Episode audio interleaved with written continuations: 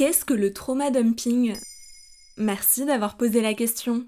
Quand on est amis, on se raconte nos vies. On se soutient en cas de souci, on s'écoute. C'est un échange.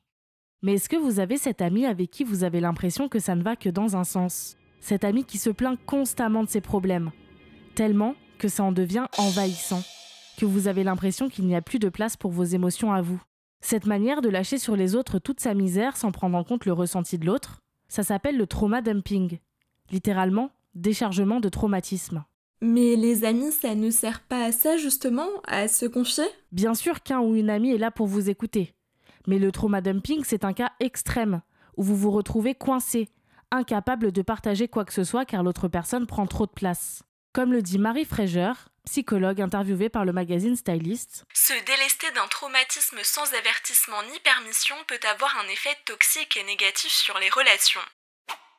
Les personnes qui font du trauma dumping en sont souvent inconscientes et ne font pas ça pour vous faire du mal. C'est simplement qu'elles sont en grande détresse émotionnelle.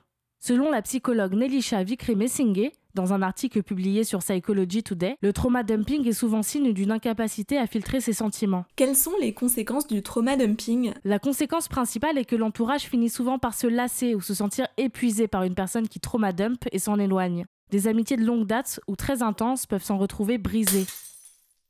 Par ailleurs, en ne prenant pas en compte les ressentis de l'autre, la personne qui traumadump oublie que son interlocuteur ou interlocutrice a aussi probablement vécu des choses difficiles. Et certaines discussions qui arrivent sans cri égard peuvent réactiver des traumatismes enfouis. Comment réagir face au trauma dumping?